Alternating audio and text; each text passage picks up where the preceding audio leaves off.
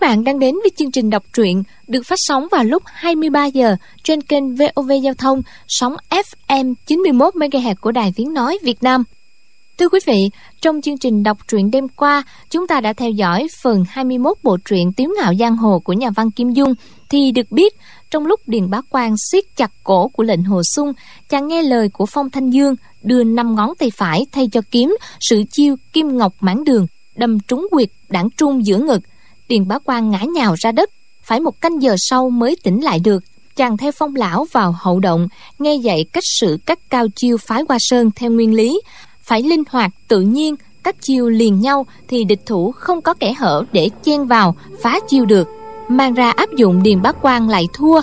Lục đầy hữu mang cơm lên, Chờ cho y xuống núi xong, Chàng mời phong lão và điền bá quan cùng ăn. Y hậm hực, Thua là do y không mạnh tay lúc sửa chiêu Quả nhiên, lúc đấu trở lại, y xuất toàn chiêu thâm độc, đánh khoảng 20 chiêu thì đao đã kề cổ lệnh hồ sung. Lần này gần tối, vào hậu động, phong lão dạy ba chiêu, tổng quyết thức, phá kiếm thức và phá đao thức trong độc cô cửu kiếm. Sáng sớm hôm sau, lệnh hồ sung áp dụng tinh yếu của chiêu phá đao thức, xuất chiêu liên miên bất tuyệt tấn công điền bá quan như mưa sa. Bây giờ Mời quý vị và các bạn theo dõi lệnh Hồ Sung đã thắng Điền Bá Quang ra sao qua phần đọc sau đây nhé.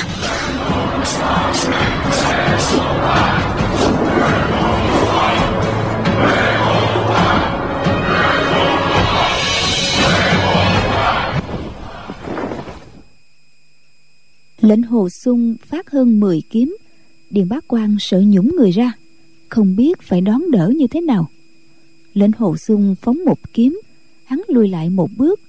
Phóng hơn 10 kiếm thì hắn đã lùi đến bên sườn núi.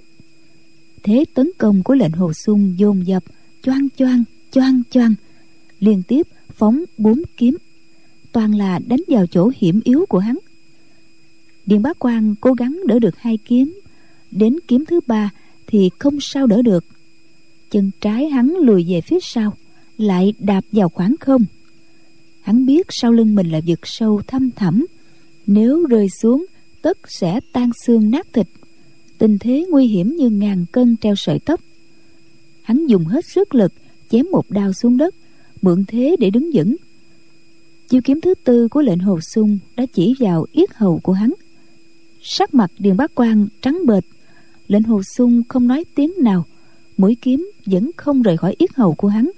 Một lúc lâu sau điền bá quan tức giận nói. Muốn giết thì giết đi. Đồ khỉ làm cái trò gì vậy? Lệnh hồ sung rụt tay phải lại lùi phía sau mấy bước rồi nói. Điền huynh nhất thời sơ suất bị tiểu đệ chiếm được tiên cơ. Không nên dựa vào đó để phân thắng bại. Chúng ta đấu nữa đi. Điền bá quan hừ một tiếng múa đơn đao như cuồng phong bão táp tấn công lệnh hồ sung. Miệng nói lớn. Lần này điền mổ tấn công trước không để cho lệnh hồ huynh chiếm phần tiện nghi đâu. Lệnh hồ sung thấy cương đao của hắn chém tới mạnh mẽ, liền dung trường kiếm tà tà phóng vào bụng dưới của hắn, vừa nghiêng người né tránh mũi đao của điện bá quan điện bá quan thấy thế kiếm của lệnh hồ xuân phóng tới rất dữ dội, hắn thu đao về để gạt, hy vọng kinh lực của mình mạnh hơn.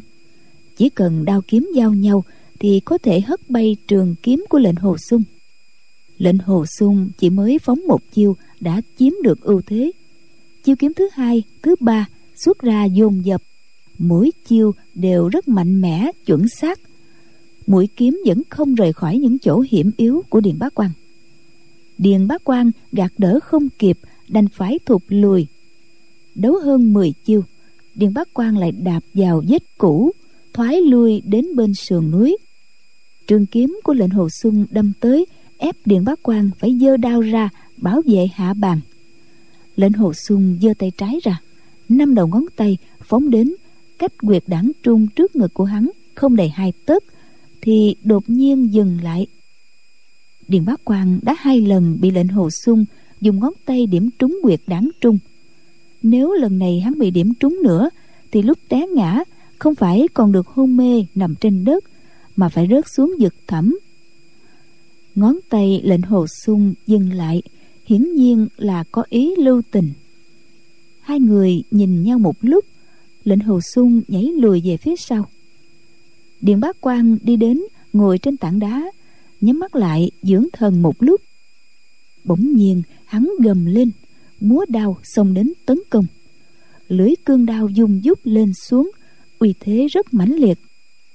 Lần này hắn xem đúng phương hướng, quay lưng vào núi nghĩ bụng, dù bị người ép bức thoái lui, thì cũng lui vào trong sơn động. Nói gì đi nữa, hắn cũng phải quyết chiến sanh tử. Bây giờ, lệnh hồ sung đã thuộc hết những chiêu kiếm biến hóa của độc cô. Đợi cương đao của điện bác quan chém đến, thì né người qua phải. Mũi trường kiếm nhắm đâm vào tay trái của hắn. Điện bác quan hồi đao gạt ra, thì thanh trường kiếm của lệnh hồ sung đã biến thế, đâm vào hông bên trái của hắn tay trái của điện bá quan cách hông trái không đầy một thước. Chiêu hồi đao này trong cái thủ có cái công, hàm ý phản kích, cho nên đường đao đầy kinh lực. Vì cương đao đánh thẳng ra nên lúc cấp thiết không kịp thu đao về để bảo vệ hông, hắn đành phải nghiêng qua phải nửa bước để né tránh. Trường kiếm của lệnh hồ sung nhấc lên, đâm vào má trái của điền bá quan điền bá quan dung đao đỡ mũi kiếm đã nhắm vào đùi trái của hắn. Điền bác quan không còn cách nào đỡ được. Hắn phải nhảy sang trái một bước để tránh. Lệnh hồ sung phóng kiếm tới tấp, toàn tấn công vào phía trái của hắn, ép hắn lùi từng bước từng bước về mép phải. Bước được hơn 10 bước thì lệnh hồ sung đã ép hắn đến mé phải góc sườn núi. Chỗ này có một phiến đá lớn chặn lại, không lùi được nữa điền bá quan tựa lưng vào phiến đá, múa lên bảy, tám đao. Mặc cho trường kiếm của lệnh hồ sung tấn công ra sau tay hắn chỉ nghe tiếng gieo déo tay áo, ống quần và vạt áo bên trái của hắn đã bị trường kiếm liên tiếp dạch rách sáu kiếm. Sáu kiếm này chỉ làm rách quần áo, chứ không làm tổn thương da thịt. Nhưng điền bá quan biết bất cứ lúc nào lệnh hồ sung cũng có thể chặt đứt chân hoặc đâm thủng bụng của hắn đến nước này. Trong phút chốc, hắn cảm thấy mọi ý niệm đều tan lụi. Ộc một tiếng, miệng hắn phun ra một ngụm máu tươi. Đã ba lần, lệnh hồ sung liên tiếp bức bách điền bá quan đến chỗ sanh tử. Mấy ngày trước, hắn sợ võ công của điền bá quan cao hơn mình nhiều. Bây giờ, sự sống chết của họ điền lại nằm trong tay hắn. Chiến thắng lại rất dễ dàng, không phải tốn nhiều công sức mặt lệnh hồ sung không lộ vẻ gì nhưng lòng vui mừng muốn điên lên. Sau khi thấy điện bác quan đại bại thổ ra máu tươi bất giác hắn sinh lòng thương cảm nói điền huynh thắng bại là chuyện thương tình hà tất phải đau đớn như vậy. Nè tiểu đệ đã từng thua dưới tay của điền huynh nhiều lần rồi. Điền bác quan ném đơn đao lắc đầu nói kiếm thuật của phong lão tiền bối như thần không ai có thể địch lại điền mố vĩnh viễn không phải là đối thủ của lệnh hồ huynh rồi. Lệnh hồ sung lượm đơn đao của điền bá quan lên. Hai tay cầm đưa lại cho hắn nói điền huynh nói đúng lắm. Tiểu đệ may mắn thắng được là hoàn toàn nhờ phong thái sư thúc tổ chỉ điểm. Phong thái sư thúc tổ muốn xin điền huynh đáp ứng cho một chuyện. Điền bá quan không nhận đơn đao dõng dạc nói tính mạng điền mố đang ở trong tay lệnh hồ huynh có gì cứ nói ra đi. Lệnh hồ sung nói phong thái sư thúc tổ ẩn cư đã lâu không can dự vào thế sự. Không thích người phàm tục quấy nhiễu sau khi điền huynh xuống núi xin đừng nói cho người ngoài biết chuyện của phong thái sư thúc tổ lão nhân gia. Tiểu đệ cảm kích vô cùng. Điền bá quan lạnh lùng nói lãnh hồ huynh chỉ cần đâm một kiếm giết người giết khẩu há không dễ dàng hơn sao?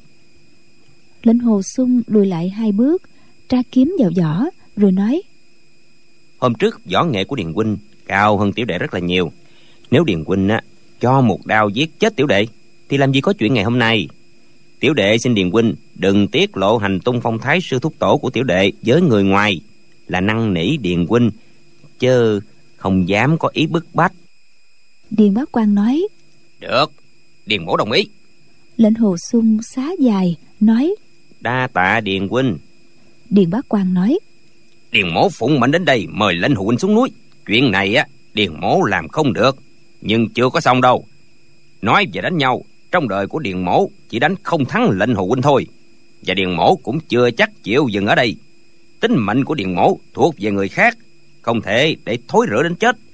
Cho nên lệnh hồ huynh đừng có trách tiểu đệ không dùng đến hành vi của hảo hán. Lệnh hồ huynh còn ngày gặp lại. Điền bá quan nói như vậy cung tay chào, rồi quay người, bỏ đi.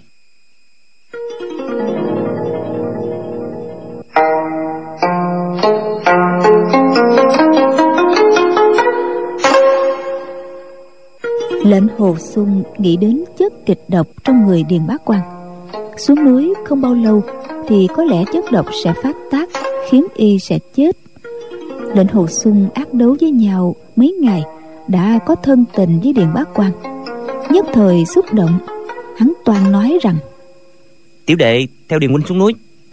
Nhưng rồi lệnh hồ sung liền nghĩ lại mình bị phạt sám hối trên ngọn núi này nếu không có mệnh lệnh sư phụ quyết không thể xuống núi một bước. Huống chi tên này là một tên thái hoa đại tặc làm nhiều chuyện ác. Bây giờ theo hắn xuống núi sẽ hòa mình vào dòng dơ giấy như hắn. Tương lai sẽ thân bại danh liệt quả quạng vô cùng. Lời chàng toan nói ra đã kịp dừng lại không nói nữa. Lệnh hồ sung nhìn theo điện bá quan xuống núi cho tới khi mất hút liền quay về sơn động quỳ trước phong thanh dương bái phục sát đất và nói thấy sư thúc tổ không những cứu được tính mệnh của đồ tôn mà còn truyền kiếm thuật thượng thừa cho đồ tôn. Ân đức này vĩnh viễn không thể báo đáp được. Phong thanh dương mỉm cười nói kim thuật thượng thừa. Kim thuật thượng thừa. Hãy còn xa lắm. Nụ cười của lão tiềm ẩn vẻ tịch mịch thê lương. Lệnh hồ sung lại nói đồ tôn to gan cầu khẩn sư thúc tổ đem kiếm pháp độc cô cửu kiếm truyền thụ cho đồ tôn. Phong thanh dương nói người muốn học độc cô cửu kiếm? Sau này có hối hận không? Lệnh hồ sung sửng sốt lòng nghĩ sau này làm sao mà hối hận? Nhưng chàng chuyển đổi suy nghĩ. Đúng rồi, độc cô của kiếm này không phải là kiếm pháp bổn môn. Thấy sư thúc tổ sợ nói ra thì sau này sư phụ biết sẽ trách phạt mình. Nhưng sư phụ vốn không cấm ta học qua kiếm pháp của phái khác, đã từng nói có thể đập vỡ hòn đá trong núi để lấy ngọc. Giá lại, ta đã học không ít kiếm pháp của các phái hằng sơn, hành sơn, thái sơn, tung sơn trong những đồ hình trên vách đá ngay cả võ công của 10 vị trưởng lão ma giáo cũng đã học không ít.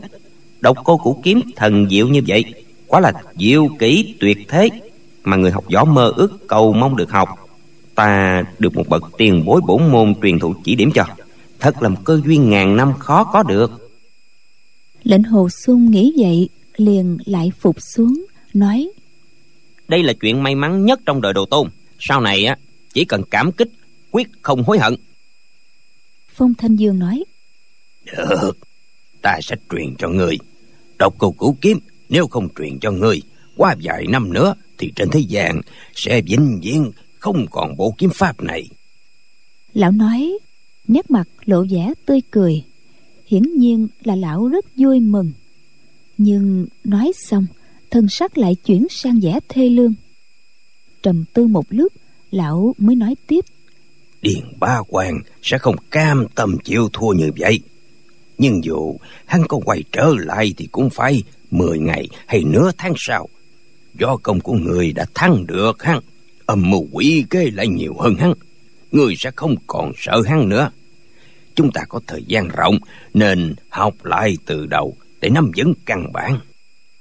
Lão nói xong, đem tổng quyết thức là chiêu thứ nhất trong độc cô cửu kiếm theo thứ tự giảng giải khẩu quyết, giải thích từng câu một, rồi truyền những biến hóa phụ thuộc vào khẩu quyết. Trước đây, lệnh hồ sung cố nhớ khẩu quyết, hoàn toàn chưa hiểu rõ ý nghĩa hàm chứa bên trong. Bây giờ, được phong thanh dương tận tâm chỉ điểm, mỗi khắc đều lĩnh ngộ được một số đạo lý của võ học thượng thừa. Mỗi khắc đều học được mấy chỗ biến hóa xảo diệu. Bất giác, lòng chàng vui mừng khôn xiết một già, một trẻ, ở trên đỉnh núi truyền tập kiếm pháp tinh diệu của độc cô cửu kiếm.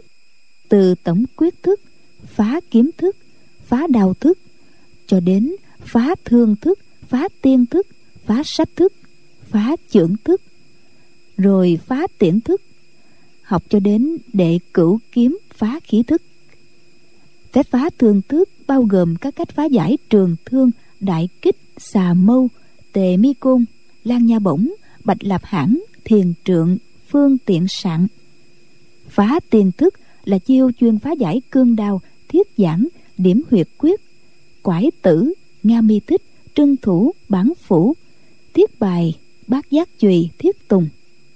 Phá sách thức là phép chuyên phá trường sách nhuyễn tiên, tam tiết côn, liễn tử thương, ngư võng, phi chùy, lưu tinh. Tuy chỉ một chiêu thức mà lại vô cùng biến hóa. Lệnh hồ sung càng học về sau càng thấm nhuần, oai lực càng tăng. Ba chiêu kiếm sau cùng rất khó học. Phá chưởng thức là công phu phá giải quyền cước chỉ chưởng của địch nhân. Nào dám để tay không mà đấu với lợi kiếm của mình. Những loại quyền pháp, cước pháp, chỉ pháp chưởng pháp trong thiên hạ vô cùng phức tạp. Một chiêu kiếm phá chưởng thức, chuyên phá nào là trường quyền đá đoạn cầm nã điểm nguyệt, ưng trảo hổ trảo thiết xa thần chưởng đều bao gồm tất cả công phu quyền cước bên trong. Phá khí thức có chữ khí, gồm những môn ám khí. Lúc luyện chiêu kiếm này thì trước hết phải học thuật nghe và phân biệt các loại ám khí. Không những chỉ có thể dùng kiếm đánh gạt các loại ám khí của địch nhân bắn tới, mà còn phải mượn sức của đối phương đánh ngược trở lại. Nghĩa là dùng ám khí của địch nhân bắn ngược lại, làm tổn thương chính địch nhân. Học đến đệ cửu kiếm phá khí thức, phong thanh dương chỉ truyền khẩu quyết và cách luyện tập. Lão nói, chiêu thức này là để đối phó với địch thủ có võ công thường thừa, tinh thần minh mẫn, giữ tâm yên tĩnh. Ngày trước, độc cô tiền bối ôm bộ kim pháp này đi khắp giang hồ, mong muốn được một lần thất bại mà không được. Vì bộ kiếm pháp này á, tiền bối lão nhân già đã sử đến độ xuất quỷ nhập thần. Cũng giống như hòa sơn kiếm pháp, cùng một chiều thức. Nhưng khi sử ra, thì quay lực lại mạnh yếu khác nhau. Độc cô cửu kiếm cũng vậy. Dù người học võ được kiếm pháp, nhưng nếu sử ra không thuần thục, tất địch không lại những cao thủ đương thời. Bây giờ, người đã học được đầy đủ. Nếu muốn thắng nhiều, bại ít, thì phải khổ luyện hai mươi năm nữa mới có thể so tài cao thấp với anh hùng trong thiên hạ.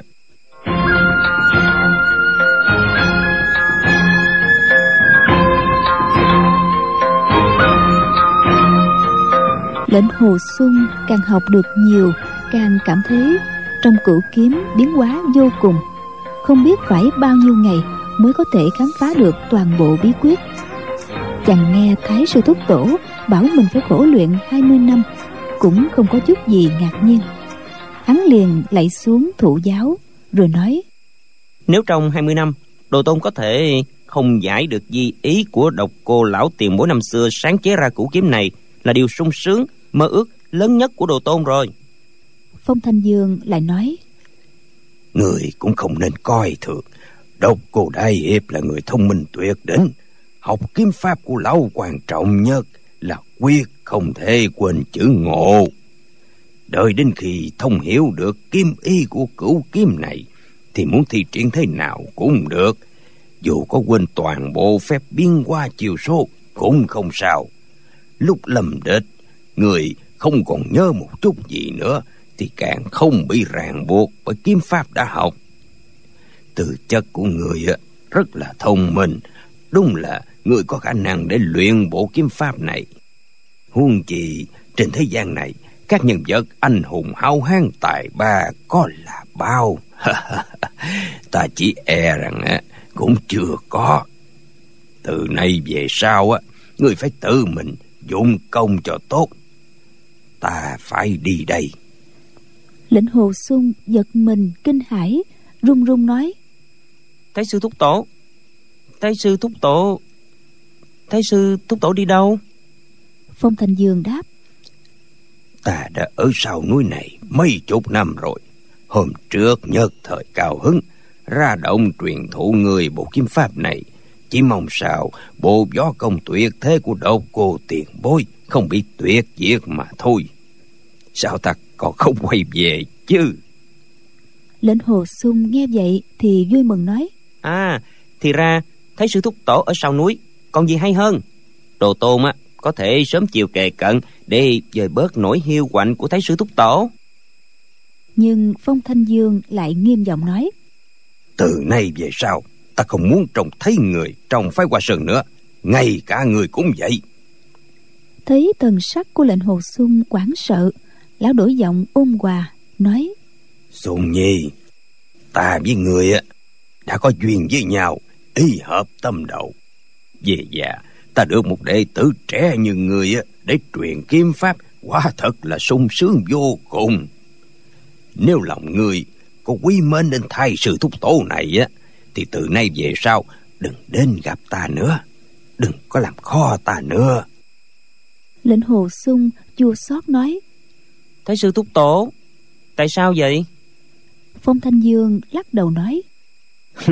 Người biết được chuyện của ta ngay cả đối với sư phụ người người cũng không được nói ra đó. Lệnh hồ sung mắt ngấn lệ nói. Dạ đồ tôn sẽ nghe theo lời dạy bảo của thái sư thúc tổ. Phong thanh dương nhẹ nhàng xoa đầu hắn rồi nói. Hào hài tử hào hài tử nói xong, lão quay người xuống núi.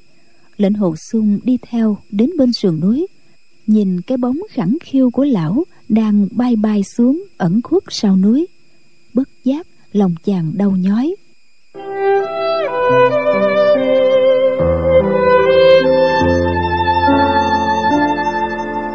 Lệnh hồ sung và phong thanh dương thân cận hơn 10 ngày.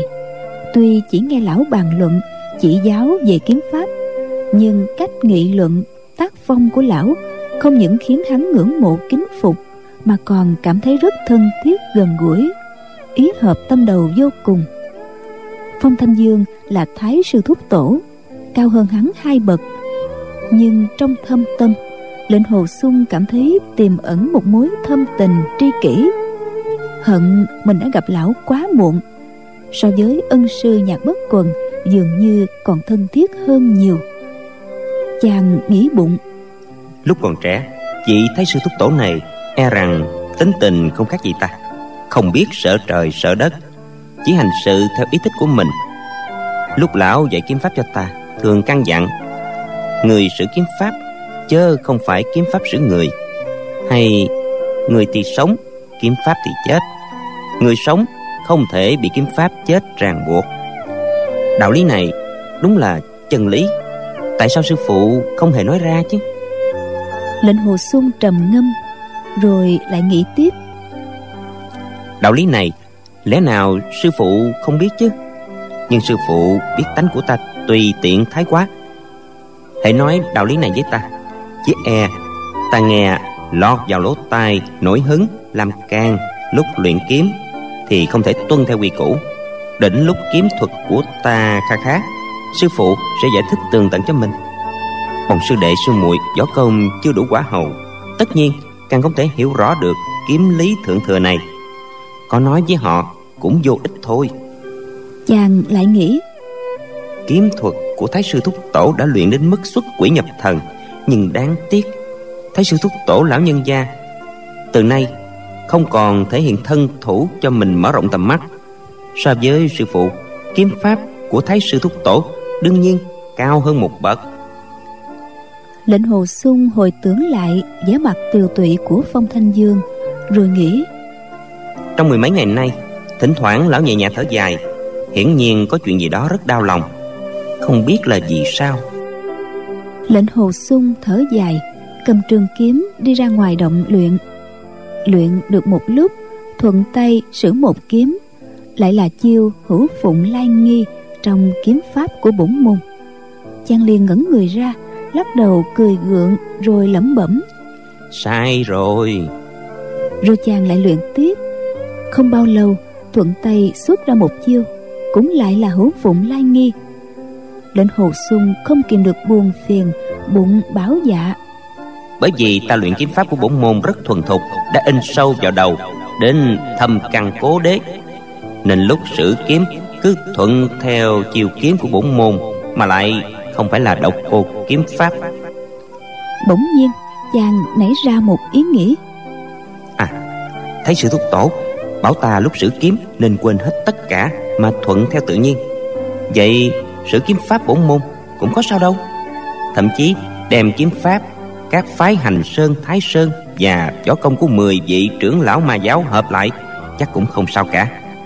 Nếu cứ phân biệt loại kiếm pháp này sử được, loại kiếm pháp kia sử không được, thì là câu nể quá rồi. Từ đó trở về sau, lệnh hồ sung cứ tùy ý xuất chiêu, thuận tay sự kiếm pháp bổn môn hay những chiêu số trên vách đá xen lẫn nhau, thì cảm thấy thích thú vô cùng. Có điều kiếm pháp của ngũ nhạc kiếm phái quả nhiên không giống nhau. Mười vị trưởng lão ma giáo dường như vẽ ra sáu bảy loại võ công không giống môn phái nào muốn đem nhiều đường võ học không giống nhau hợp thành nhất thể cơ hồ không thể được. Chàng luyện rất lâu cũng không sao dung hợp được rồi bỗng nghĩ thầm. Dung hợp không thành thì phải làm sao? Sao cứ phải miễn cưỡng chứ? Lúc đó lệnh hồ sung không còn phân biệt chiêu thức gì nữa. Hễ vừa nghĩ đến thì tâm muốn nhập vào trong độc cô cửu kiếm nhưng sửa đi sửa lại nhiều nhất vẫn là chiêu hữu phụng lai nghi. Lại luyện thêm một hồi nữa thuận tay phóng một kiếm lại là chiêu hữu phụng lai nghi. Tinh thần chàng chấn động. Nếu tiểu sư muội thấy mình đem chiêu hữu phụng lai nghi sử ra như vậy không biết tiểu muội sẽ nói gì? Lệnh hồ sung dừng kiếm đứng im nét mặt tươi rói. Mấy ngày nay chàng toàn tâm toàn ý luyện kiếm trong giấc mộng cũng chỉ là những chiêu biến hóa của độc cô cửu kiếm. Bây giờ, bỗng nhớ đến nhạc linh sang, không kìm được mối tương tư khó quên của mình. Lệnh hồ sung lại nghĩ, không biết cô ta có ngấm ngầm dạy lâm sư đệ học kiếm nữa hay không? Sư phụ có nghiêm lệnh, nhưng tiểu sư muội vốn to gan, lại ỷ mình được sư nương yêu thương. Không chừng lại đang dạy kiếm rồi. Dù không dạy kiếm, nhưng sớm chiều gặp nhau hai người nhất định là càng thân mật hơn. Nụ cười trên mặt chàng bỗng trở nên gượng gạo. Rồi càng về sau ngay cả một nét cười cũng không có. Lệnh hồ sung yếu xìu từ từ thu kiếm về. Bỗng nghe tiếng lục đại hữu gọi. Đại sư ca đại sư ca. Tiếng gọi nghe cũng rất quảng hốt. Lệnh hồ sung kinh hãi. Trời ơi không xong rồi. Điền mất quan lại thua xuống núi chắc là không can tâm chịu chết. Phải chăng hắn đánh không lại mình lại bắt cóc tiểu sư muội để uy hiếp mình? Chàng vội chạy đến bên sườn núi thấy lục đại hữu xách thùng cơm thở hồng hộc vừa chạy lên vừa kêu. Đại đại sư ca đại sư ca có chuyện to rồi. Lệnh hồ sung càng sốt ruột hơn vội hỏi sao?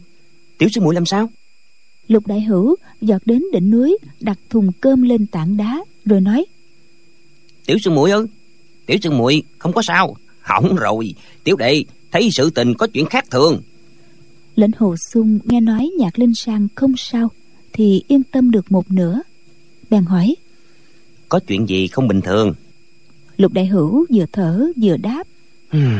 Sư phụ và sư nương về rồi. Lệnh hồ sung vui mừng ngắt lời ồ sư phụ và sư nương về thì không phải là chuyện tốt đẹp hay sao?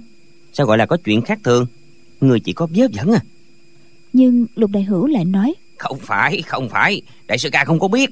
Sư phụ và sư nương vừa về mới ngồi chưa được mấy canh giờ thì có mấy người đến bái sơn.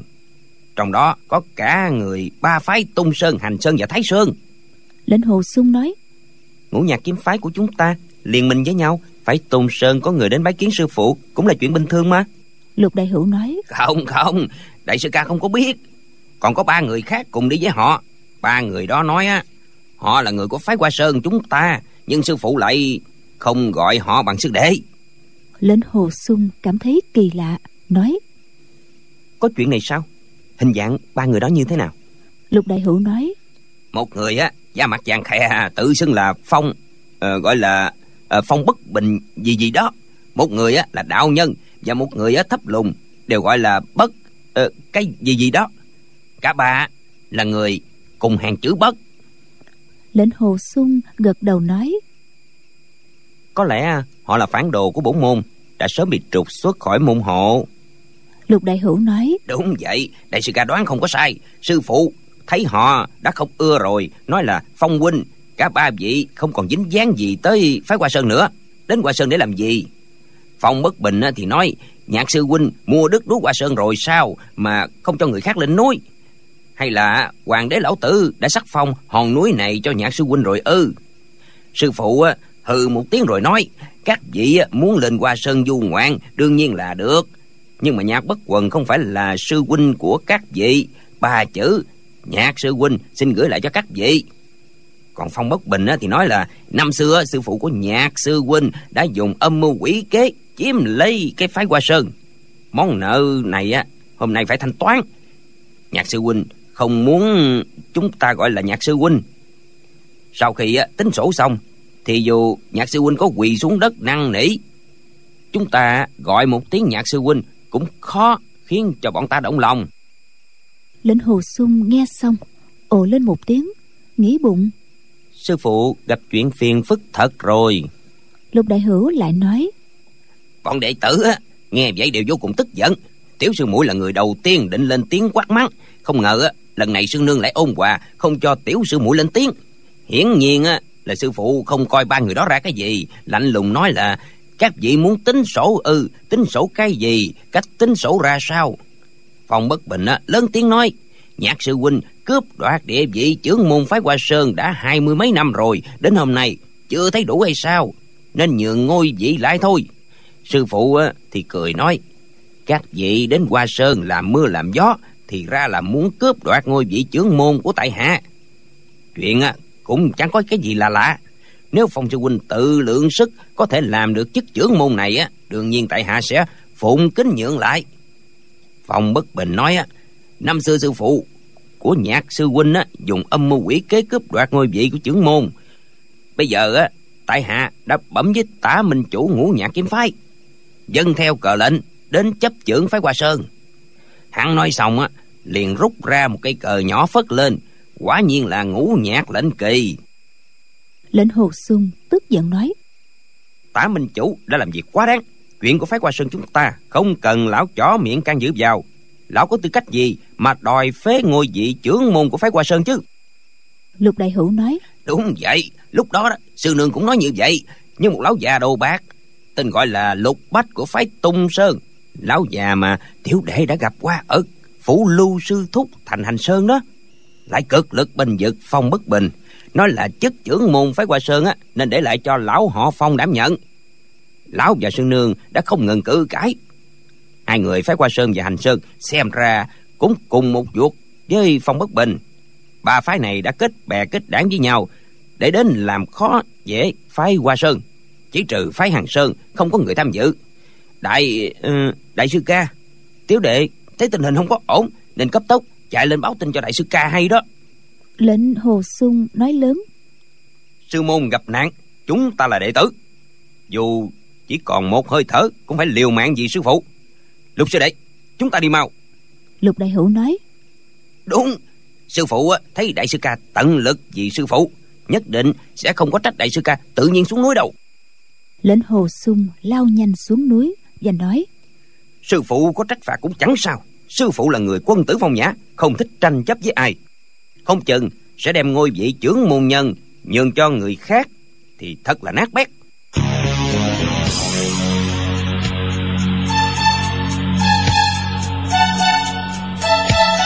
trong lúc đang chạy lệnh hồ sung bỗng nghe có tiếng người gọi. Lệnh hồ sung lệnh hồ sung ngươi ở đâu? Lệnh hồ sung nói. Ủa ai kêu ta vậy? Tiếp theo nghe mấy giọng cùng hỏi. Ngươi là lệnh hồ sung ư? Lệnh hồ sung đáp. Đúng vậy. Bỗng thấy có hai bóng người thoáng qua đứng chặn giữa đường. Đường núi chật hẹp một bên là vực thẳm sâu hung hút hai người này bỗng xuất hiện chặn ngang sơn đạo một cách bất ngờ. Lệnh hồ sung đang lao đến suýt chút nữa đụng phải hai người. Chàng dừng lại thì còn cách hai người đó không quá một thước. Lệnh hồ sung nhìn thấy mặt hai lão này sân xuôi lại đầy vết nhăn. Cảm thấy sợ hãi quay người nhảy lùi ra sau hơn một trượng rồi hỏi các vị là ai? Lại thấy phía sau lưng cũng có hai gương mặt cực kỳ xấu xí, sân xuôi đầy nếp nhăn. Đứng cách chàng không đầy nửa thước.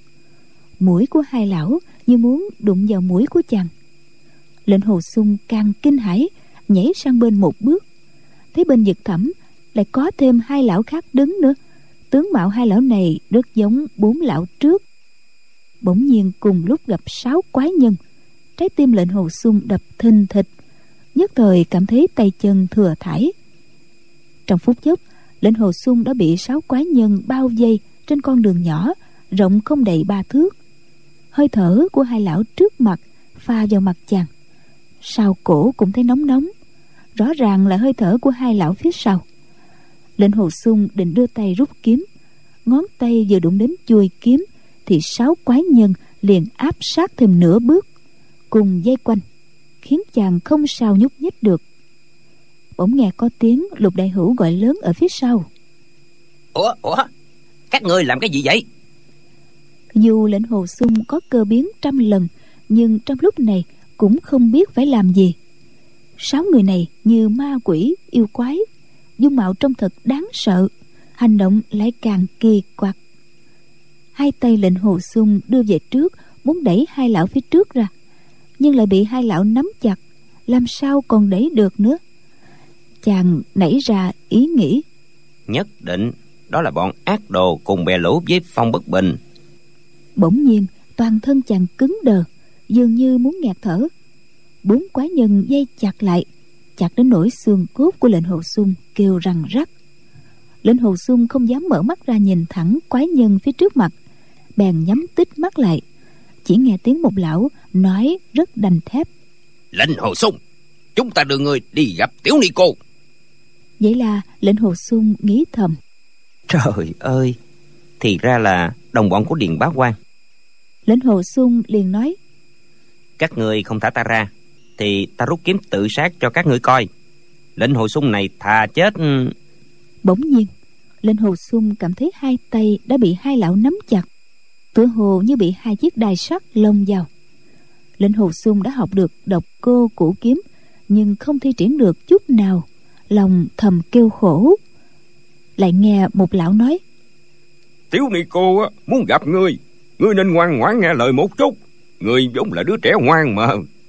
Lại nghe một lão khác nói nếu người tự sát ta sẽ làm cho người chết đi sống lại. Một lão khác lại nói hắn chết thì đã chết rồi. Ngươi còn làm cho hắn chết đi sống lại để làm gì? Lão trước lại nói người muốn dọa hắn thì à, không nên nói cho hắn biết. Hắn đã nghe thấy thì không có dọa được nữa. Một lão khác lại nói ta dọa gạt hắn.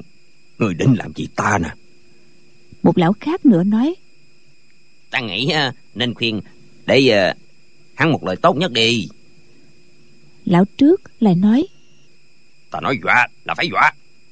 Lão khác nói ta chỉ thích khuyên thôi. Hai lão cứ cãi qua cãi lại không ngừng.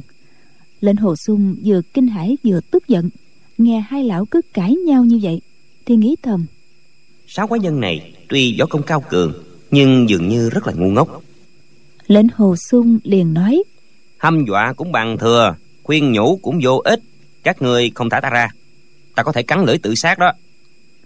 Chàng bỗng cảm thấy hai má đau nhói một bàn tay nào đó đã bóp chặt miệng lại chỉ nghe tiếng một lão nói. Tiểu tử này á tính khí rất là quật cường. Nếu hắn cắn đứt lưỡi à, sẽ không có nói năng gì được. Tiểu ni cô không có thích thứ người đứt lưỡi đâu. Lại có lão khác nói. Cắn đứt lưỡi thì chết đâu phải uh, không nói được mà thôi. Lão khác nói. Chưa chắc cắn lưỡi đã chết. Người không tin cứ cắn lưỡi của người thử xem coi. Lão trước nói. Ta nói cắn là sẽ chết cho nên á ta không thèm cắn. Người nói á không chết thì cứ cắn thử đi. Lão kia nói. Ta đâu có ngu mà cắn lưỡi của mình. Có rồi kêu hắn lại đây. Chỉ nghe lục đại hữu la lên một tiếng thật to. Hiển nhiên là bị sáu quái nhân bắt được. Một lão quát lên. Người thử cắn đứt lưỡi của người xem có chết hay là không. Cắn nhanh đi cắn nhanh đi. Lục đại hữu la lên. Ta không có cắn đâu. Cắn thì nhất định là phải chết một lão nói thấy chưa? Cắn đứt lưỡi thì nhất định phải chết. Ngay cả hắn cũng nói như vậy mà. lão khác nói nhưng mà hắn chưa có chết nên lời nói này không có đúng. lão khác lại nói ừ. hắn chưa cắn đứt lưỡi tất nhiên là không có chết. Chứ hay đã cắn lưỡi rồi thì phải chết thôi.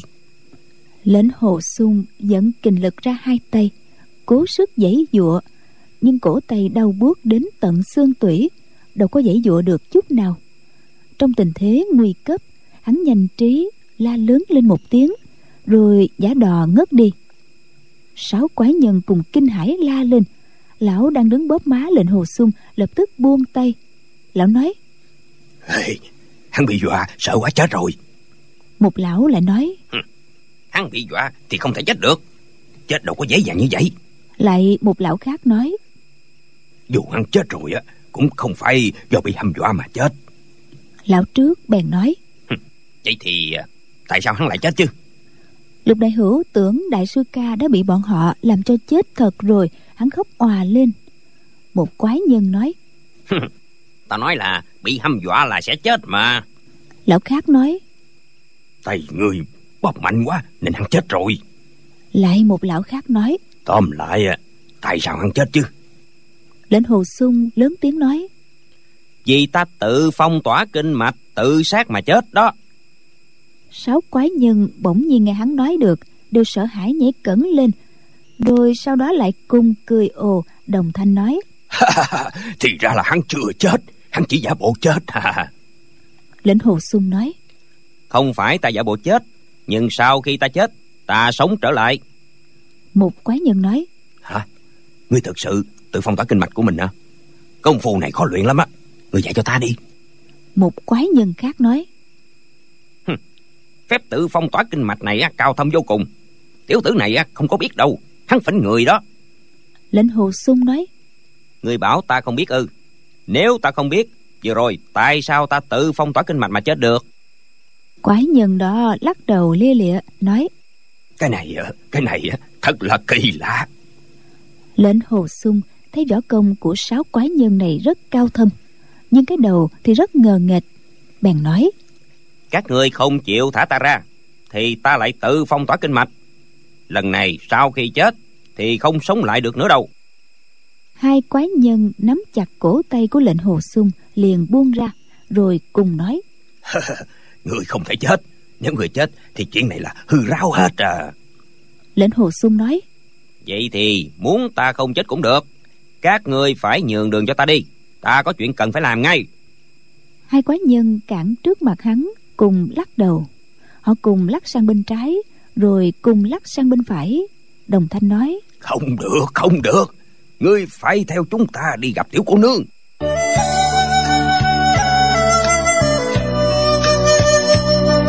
Lệnh hồ xuân trừng mắt giận khí giọt người lên toan nhảy qua đầu của hai quái nhân. Không ngờ hai quái nhân cùng nhảy cao hơn, động tác cực kỳ nhanh. Hai lão giống như bức tường bay lên, cản trước mặt lệnh hồ sung. Lệnh hồ sung và hai quái nhân đụng nhau, liền rớt lại xuống đất.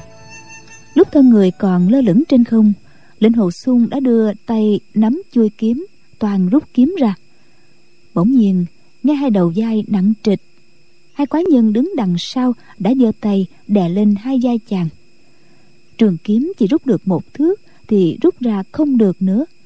Hai cánh tay đè lên vai lệnh hồ sung lực đạo nặng đến vài trăm cân khiến thân người lệnh hồ sung triểu xuống. Đừng nói là rút kiếm ngay cả đứng cũng không thể đứng vững được. Hai quái nhân đè được lệnh hồ sung xong cùng cười lên nói khiển hăng đi. Hai quái nhân đứng trước mặt lệnh hồ sung đưa tay ra nắm chặt chàng toàn khiêng lên. Lục đại hữu la lên. Ê ê ê ê các người làm cái gì vậy? Một quái nhân nói. Cái thằng nhái này làm ồn ào quá giết nó đi. Nói xong lão liền dung chưởng toàn đánh xuống đầu lục đại hữu. Lệnh hồ sung thét lên. Đừng giết đừng có giết. Quái nhân đó lại nói. Được rồi được rồi ta nghe lời tiểu tử này. Không giết thì không giết chỉ điểm quyệt của hắn thôi nha lão không xoay người lại mà giơ ngón tay đánh giáo một tiếng. Lão đã điểm á quyệt của lục đại hữu. Hắn đang kêu la, nhưng chỉ mới la được một tiếng thì bỗng nhiên im bặt, giống như có người cầm kéo cắt đứt lưỡi của hắn. Thân người hắn co rút lại. Lệnh hồ sung thấy thủ pháp điểm quyệt của lão này rất chuẩn xác, kinh lực lại mạnh, bình sinh chưa thấy bao giờ. Bất giác, hắn lấy làm khâm phục, trầm trồ khen hảo công phu. Quái nhân đó lấy làm đắc ý cười nói. Có gì đâu mà lạ. Ta còn có nhiều hảo công phu nữa. Bây giờ á ta diễn thử vài môn cho ngươi xem nghe chưa? Nếu là lúc bình thường lệnh hồ sung đã muốn xem cho mở rộng tầm mắt. Nhưng bây giờ hắn đang lo cho sự an nguy của sư phụ. Lòng nóng như lửa đốt. Bèn nói. Ta không muốn xem đâu.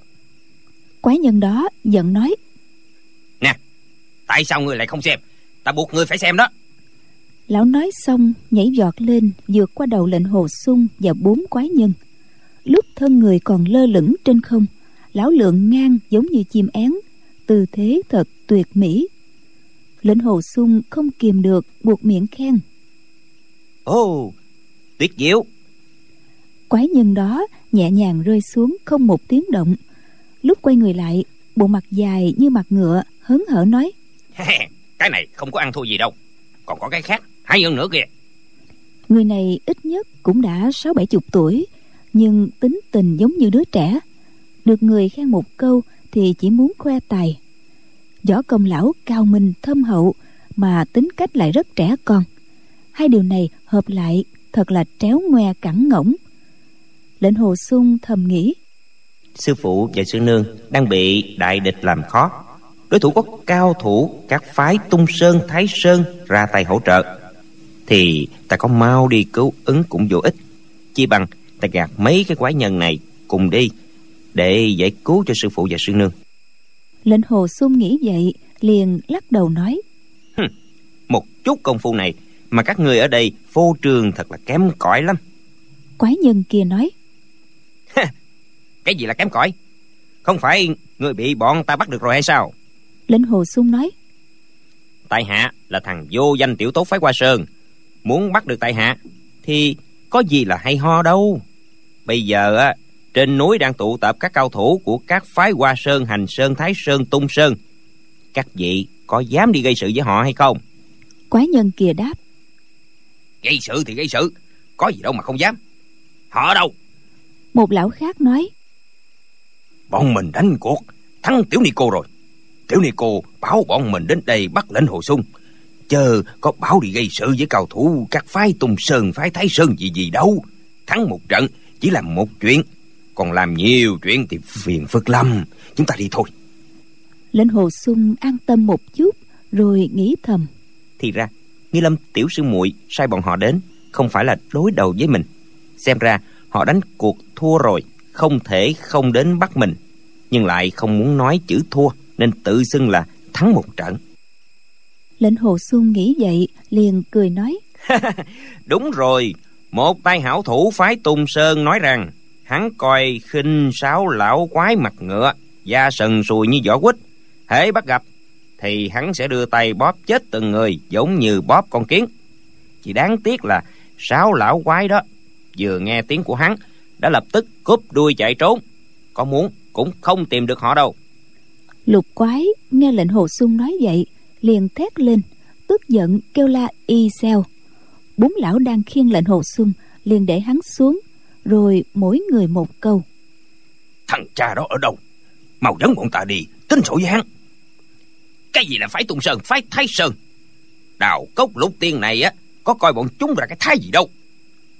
Hắn không muốn sống nữa hay sao mà cá gan giam bóp chết đào cốc lục tiên, như bóp chết mấy con kiên chứ lệnh hồ sung nói các vị tự xưng là đào cốc lục tiên mà hắn lại luôn miệng thoá mạ là đào cốc lục quỷ.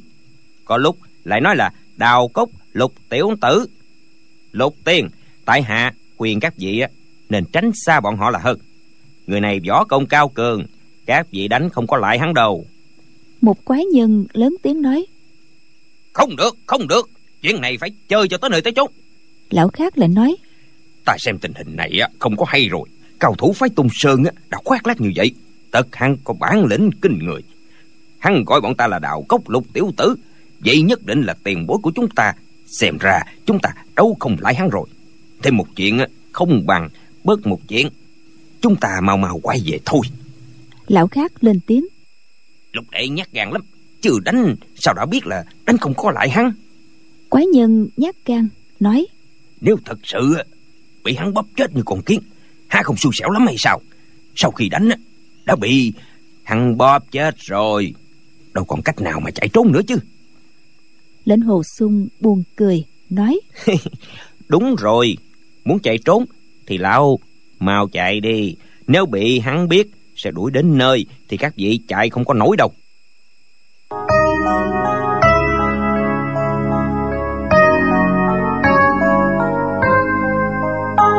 quái nhân nhát gan vừa nghe lệnh hồ xuân nói vậy liền giọt người chạy. Thoáng một cái đã không thấy bóng dáng lão đâu nữa. Lệnh hồ xuân giật mình nghĩ thầm. Khinh công của người này cao thầm không tưởng tượng được. Lại nghe một quái nhân nói. Lúc đại nhút nhát để y chạy trốn cũng được. Bọn ta đi chơi thử dài cao thủ phái tung sơn một trận xem. Bốn quái nhân cùng nói. Đi đi đào cốc lục tiên này á thiên hạ vô địch tại sao lại phải sợ hắn chứ? Một quái nhân vỗ nhẹ vai lệnh hồ xuân nói ừ. mau dẫn bọn ta đi xem thử coi. Hắn làm sao mà bóp chết bọn ta như bóp chết con kiến?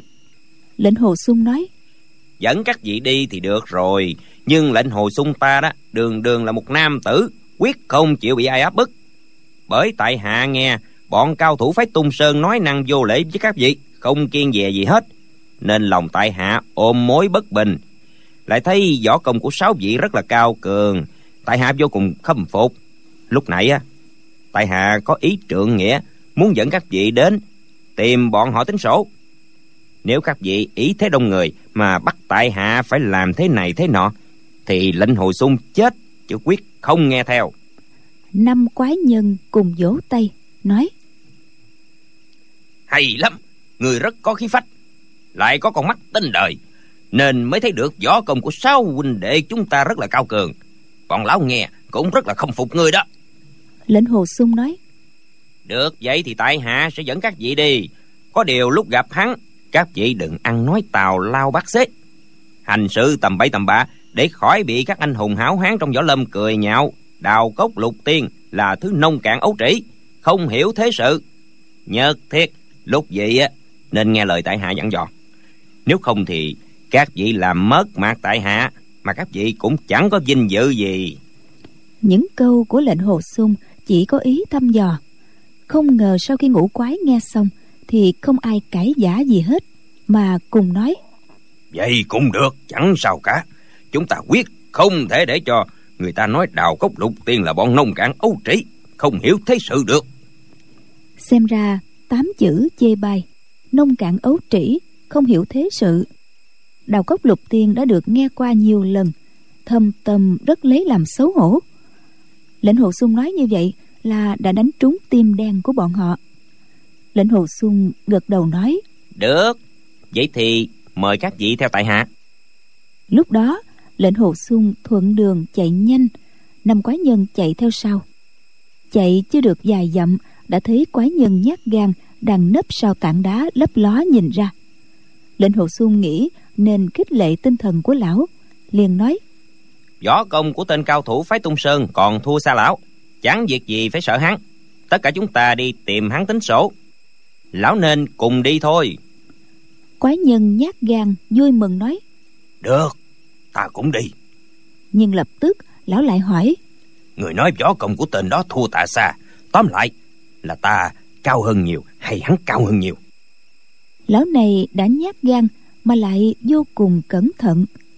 Lệnh hồ sung cười nói đương nhiên là lão cao hơn nhiều vừa rồi lão thoát thần phóng đi khinh công cực kỳ cao minh. Tên cao thủ phái tung sơn có giỏi cỡ nào cũng không đuổi kịp lão đâu. Quái nhân đó lấy làm cao hứng đến bên cạnh lệnh hồ sung. Nhưng lão cũng chưa yên tâm lại hỏi nè nếu hắn đuổi kịp ta thật thì làm sao đây lệnh hồ sung nói tại hạ và lão không rời nhau nửa bước hắn dám to gan đuổi theo lão ư. Tay lệnh hồ sung rút trường kiếm ra khỏi vỏ nửa thước rồi cách một tiếng lại đẩy kiếm vào vỏ nói tại hạ sẽ cho hắn một kiếm toi mạng. Quái nhân đó vui mừng la lên tuyệt diệu tuyệt diệu. Người đã nói vậy á thì ta không thấy không đi tính sổ với hắn. Lệnh hồ sung nói tất nhiên là phải như vậy rồi nhưng nếu hắn đuổi không kịp lão thì tại hạ không cần giết hắn. Quái nhân cười nói. Đúng vậy. Nếu hắn đuổi không kịp ta đó thì ngươi không cần giết hắn làm cái cốc gì. Lệnh hồ sung cười thầm trong bụng nghĩ. Lão này mà dắt chân chạy trốn có muốn đuổi kịp lão cũng thật là không dễ. Rồi hắn lại nghĩ. Sáu lão già này tính tình thật chất phát không phải là loại người xấu xa có thể kết giao được lệnh hồ sung bèn nói tại hạ nghe đại danh của sáu vị đã lâu tựa như sấm sét bên tai. Hôm nay vừa thấy sáu vị quả nhiên danh bất hư truyền. Nhưng không biết cao danh quý tánh của các vị là gì?